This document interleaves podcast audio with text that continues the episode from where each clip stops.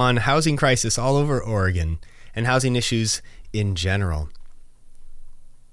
Meanwhile, to hear the whole program that we just had to kind of cut the last few minutes of, you can check out pacificanetwork.org slash sprouts or soundcloud.com slash pacifica network slash sets slash sprouts. And now,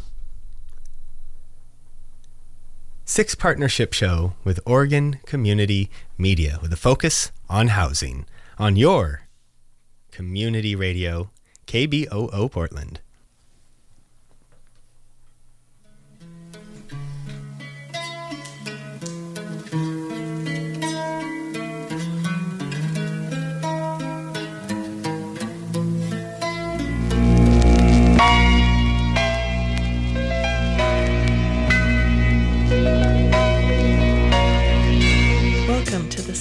Partnership show of Oregon Community Media, independent community radio and media working in collaboration to better serve Oregon.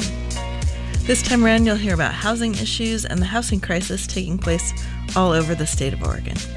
Participating this time are KWSO Warm Springs, KPOV Bend, KSKQ Ashland, and KBOO Portland.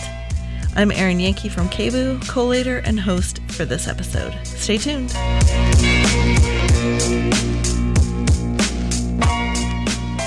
We'll start with a personal testimonial from Charu, Colorado, an artist in Ashland, Oregon, who just had her rent raised by about 50%. Thanks to KSKQ and Deb Van Poolen for this interview. Before I moved here, the place I was in, I lived there for over 25 years. And before that, another 25 years in another place. Management, I don't know whether all the managements in the world are this way, but I haven't had very good luck with having them be very concerned about either the health or the, the longevity of the people or the property as long as they're getting their money. Pacific Properties came in. Due to the large expenses, your rent now will be 1050 which above 670 is, is about a 50% raise. No conversation, no warning. I didn't realize I would be so physically affected. Pacific Property, they don't care. They just want the money. And that's what he said to me. He bought the property with it in mind that he was going to gradually improve it, but he would raise the rent. And you've been paying such low rent. I said, Well, do you know why? And I told him the whole history. He inherited all this money. He was advised to buy property. And everybody is going to have to pay more rent here. It's ridiculous. They've been keeping the rent so low here. Hmm. I said, Well, this is an artist and student town. This is not a millionaire's establishment. He's only interested in the money. Just last week, I approached him again. I said, Well, you know, uh, Ron DeLuca, who is the owner, has he lived in Ashland very long? He's, well, he's lived here all his life. Well, you know, this is not going to make him very popular. Oh, he hasn't too many worries about that. He owns Ashland. That's his response. He doesn't care. But I don't know how this is going to work. But I'm aiming to make it work as well as possible. Again, that was Charu, Colorado from Ashland, talking about her housing crisis. In the Bend area, with vacancy rates at less than 1%, finding affordable housing, or housing period, can be nearly impossible. Don Newton from KPOV Bend sat down with Jim Long, who is the affordable housing manager of the city of Bend, to discuss the housing struggle facing the Bend community. Here's Don. We hear Bend has a housing crisis. If you work in Bend, good luck trying to live in Bend. So, is that what this Affordable Housing Advisory Committee addresses? We are trying to address that. You, you know, we, we do have a we do have a crisis in Bend. There's there's no other way. You can't say it's a problem. You have to call it a crisis. Uh, right now, you know, we have basically a zero percent vacancy rate. You know, they say it's a half percentage or something. If you go through the real numbers and work your way backwards from the number of available rental units to what a half percentage comes out to, that really means at any one time there there might be 18 units available to rent in this town. Now, of that, probably half are undergoing uh, turnover. So, you know, if you come into town looking for a place to rent, there might be 10 units available and you're competing with everybody else for those. So yes, it's a tight market. How did we get here? Oh boy, how did we get here? One of the uh, during the economic downturn, um, you know, building basically screeched to a halt, but the people moving into Bend did not. You know, we kept growing at one and a half to three percent per year, depending on the year. So we had a backlog of not enough units.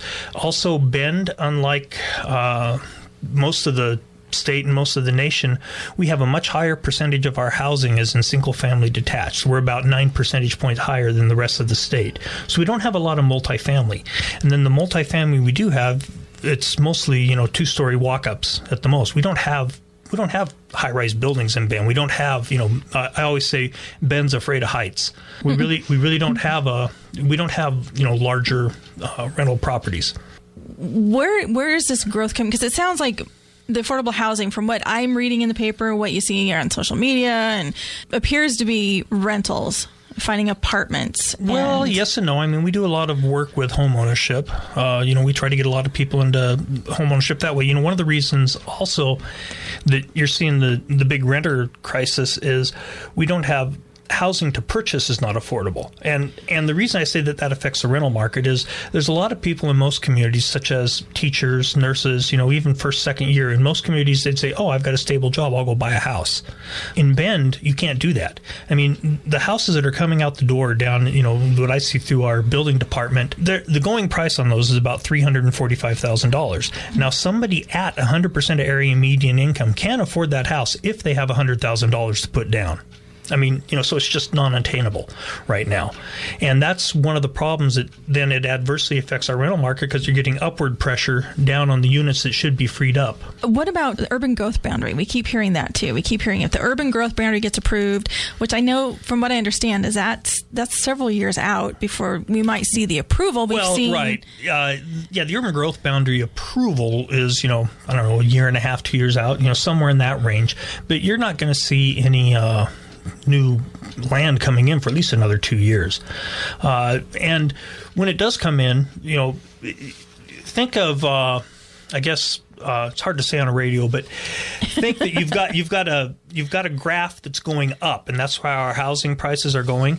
Uh, when the new land comes in, it's still going to go up, but it's not going to go up as steeply. In other words, if we don't get that new land, all of a sudden it's going to go darn near straight up. When we do get that in, I don't believe it's going to cause us to get lower price land, but it's going to it's we're not going to increase as fast. This is Don Newton from 889 KPOV Bend with Oregon Community Media. You are listening to a collaborative radio production produced by Oregon Community Media. Next up will be the piece from KMUN in Astoria. Nancy McCarthy describes how difficult it is to find affordable housing on the North Oregon coast, read by KBOO's Monica Beamer. With its sparkling beaches and quaint towns, the North Oregon coast may be a great place to visit, but not everyone can live there. Housing studies done in Astoria and Cannon Beach in Clatsop County show that a large portion of residents in those two towns can't afford to rent or buy housing in the areas where they work. No more than 30% of a household's annual income should go to housing costs, according to generally accepted guidelines, but a lack of low cost apartments and houses, along with reduced incomes, force people to pay more for housing if they can find it. In Astoria, one landlord characterized the housing shortage as dire. Nearly one third of homeowners and nearly one half of the city's renters pay more than 30% of their income to stay in their homes. That means they may have trouble meeting other necessities, including food, transportation, and medical care. The annual median household income in Astoria is $42,000. About three quarters of Astoria households could be considered low income, according to the housing study. The median monthly rent in Astoria is $700, and the median monthly mortgage is $1,500. To stay within the guideline limits, a family of four in Astoria could afford a house costing no more than $250,000. Although the average sales price for single family homes in Astoria is 230,000, there are few such homes available, and those that are available often need major repairs, according to the study. While government assistance is offered, low income residents must wait three years to get that assistance. Last May, names stopped being added to the list until the wait is reduced to two years. Special needs groups, including minorities, veterans, the elderly, and those with physical and mental disabilities, face even more challenges when navigating the housing market. Adding to the housing demand is the influx of U.S. Coast Guard families who are stationed in Astoria. Although the Coast Guard offers housing, there remains a shortage. This means that Coast Guard families compete with others for limited housing throughout the area, which drives up costs. The Astoria Housing Study suggests possible solutions. The city could allow more smaller dwellings near existing houses, and city officials could work more closely with agencies that provide subsidized housing. The housing study also suggests that a survey should be done to find vacant land to build more housing. Existing housing could be improved to provide more affordable rentals, according to the study's recommendations. 25 miles south of Astoria is Cannon Beach. While this village of 1600 has a reputation as a resort town with high end hotels, 70% of the residents pay too much in housing costs. Those who work in the local hotels, restaurants, and shops can't afford to live in town. Instead, they commute from Seaside or Warrenton, where housing is cheaper. A city task force is investigating how affordable housing can be developed but there is little vacant land in the town squeezed between the ocean and the mountains. Houses sell for an average of 600,000, four times the average in Oregon. While the median household income in Cannon Beach is $53,000, housing costs are out of reach for most residents and they aren't eligible for government assistance. There also are few long term rentals available. Instead, Owners of second homes realize they can rent their houses out to tourists on a short term basis for much more than they could get from a long term tenant. At least 148 houses in Cannon Beach are listed on the VRBO vacation home website with an average rental of $263 a night. Even more vacation rental homes are offered by local property management companies. The Cannon Beach City Council changed its zoning ordinance 20 years ago to allow accessory dwellings on properties. The council hoped these additional 600 square foot residences would act as workforce housing, but most are being used as overnight rentals. Two low income housing developments, Shorewood and Elk Creek Terrace, are available, but the waiting lists for both developments are a year long and they have strict income guidelines. With the lack of affordable housing for low and median income residents, the homeless population in Clatsop County continues to grow. Clatsop ranks among the top five counties in Oregon with the most number of homeless people. Alan Evans, executive director of Helping Hands Emergency Shelter in Seaside, says the shelter has helped 700 men, women, and children so far this year. And the winter, the toughest season for the homeless people has only just begun. This is Monica Beamer with KBOO Portland reading a script written by Nancy McCarthy from KMUN in Astoria for Oregon Community Media. Deb Van Poolen of KSKQ now brings us an excerpt of an interview done with Susan Grace of Ashland, talking about the progress in housing made by using the Housing First model. Hello, this is Deb Van Poolen with the KSKQ News Collaborative. Ashland resident Susan Grace came into the KSKQ studios to talk with us about how the city of Boulder, Colorado, and the state of Utah are providing options to their residents who live outside rather than within four walled structures. This short segment is a portion of our conversation. So in 2004, Utah actually heard someone from New York who had proposed it to New York to do a housing first program. Mm-hmm. And it was booted out of New York, but Utah ran with it. So mm. again, here's that impetus. The impetus mm-hmm. comes and somebody picks the ball up and runs with it. And what is the Housing First program? The Housing First says let's not try to make people change in order to get housing. Let's give them a house and give them the opportunity to make change if they want.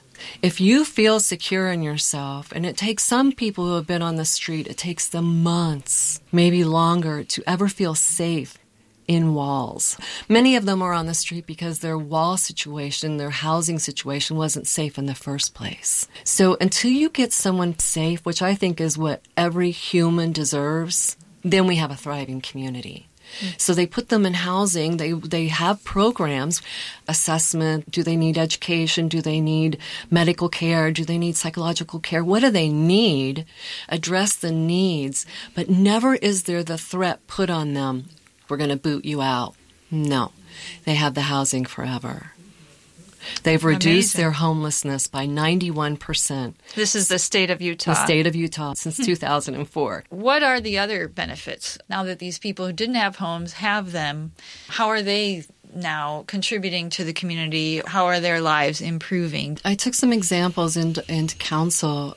The state itself spends eight to eleven thousand dollars less per year per person by giving them a house than having them on the street. It's documented. So it's a savings for the state. The overall health and well being of people is rising. In the information that I gave council, there was an interview of a gentleman named Birch in Utah who was living on the street and they gave him his apartment and he put all of his belongings on the bed and slept on the floor and was frightened like you mean you're going to leave me here because on the street they have each other and he was terrified and he started acting out of course there are people who oversee these housing uh, situations. And he was having parties and doing drugs and all this, and that's not going to be tolerated to disrupt your neighbors any more than it would be anywhere else. Something changed in him. He saw a different self, a different opportunity. And so he, he stopped doing drugs and drinking, and now he's trying to stop smoking. And he's receiving health care, and his health is better. And he literally said, You know, if I weren't here in this place, I'd be dead by now. So humanity as a whole is benefiting, I believe. That was Susan Grace of Ashland. Another solution to the crisis can be found on the Warm Springs Indian Reservation in Central Oregon. The tribe's housing authority offers rental units and home ownership programs. A 35 home tax credit housing project is being completed, offering home ownership to low income Warm Springs families. From KWSO in Warm Springs, Sue Matters reports. Warm Springs Housing Authority has created a new residential area using tax credit funding to build affordable three, four, and five bedroom homes for low income households. Housing Authority's Desiree Wallace explains. The tax credit project is way ahead of schedule. Uh, they were scheduled to be completed by March of next year. However, they are finishing up and everything will be occupied by the end of this year. The tax credit project itself is a, a $9 million project with a group of funding from different resources. The homes itself cost over $200,000 to build, but the purchase price that we are selling it to is about half, majority of them. So it's affordable housing that we'll be able to provide these $200,000 homes with million dollar views of Mount Jefferson for extremely a low price. The project itself it was a unique one the from the beginning. It was the first uh, negotiation with the state in 19 years. It's the first tax credit on well on the reservation in 19 years. The project itself, it's the first one in the state of Oregon for home ownership tax credit program. The other programs, the low income housing tax credit programs, majority of them, well, I should say all of them, are like apartment complexes. This one is actually for home ownership, and there's no tax credit. Homes, apartments that are five bedrooms, so that's another unique about this project is there's five bedroom homes. This housing project is located in a pre existing subdivision called Greeley Heights. The houses include three, four, and five bedroom models. There are special requirements to qualify for this unique tax credit program, with the main one being low to no income. This program allows families who are living in poverty the opportunity to become new homeowners. At KWSO in Warm Springs, I'm Sue Matters reporting for Oregon Community Media. Thanks to all the supporting stations KWSO in Warm Springs, KPOV in Bend, KSKQ in Ashland, and KBOO Portland. Music by Wu Tang Killer Bees and the Pogues. Stay tuned to a radio near you for more from Oregon Community Media. We will be working to strengthen the independent stations serving audiences from Florence to Fossil, with more collaborative programming in the spring. And this July, we'll again host the statewide broadcast of the Waterfront Blues Festival. I'm Erin Yanke. Thanks for listening. Greed knows no boundaries, greed is not. I'm talking about time for a proper deal. The woman next door, she just passed away. But her rent grew so high that she just couldn't pay. And here in her bed, she closed up her eyes. The last time to gaze on this world of lies. With nowhere to go and nothing say. She went to the next world as the smiled. This is KBOO Portland. Time's 11:59 a.m. Still a few seconds left in the morning, folks, so I don't know, get to it. Coming up at noon is the noon headlines, a couple of an important announcements followed by moving on with your host, the inimitable and what a guy, Don Jacobson. So keep it locked right here on your community radio, KBOO Portland. KBOO Community Radio and Heartbeat Silent Sound Systems proudly presents Silent Nights 2015, a silent disco and silent auction benefit for KBOO, December 19th, 8 p.m. at Manifestation PDX. This very special silent disco features talented KBOO DJs and MCs. You'll have three channels of danceable jams to choose from, including bluegrass, the Grateful Dead, reggae, Afrobeat, world music, hip hop, funk and soul, electronic dance music, bhangra, and global bass music. There's something for everyone. We'll also feature a silent auction with art from local artists as well. Silent Nights will be on Saturday, December 19th from 8 p.m. to midnight at Manifestation PDX, 2020 Southeast Bush Street in Portland. For more information on the lineup and tickets and more, go to kboo.fm slash silent nights 2015.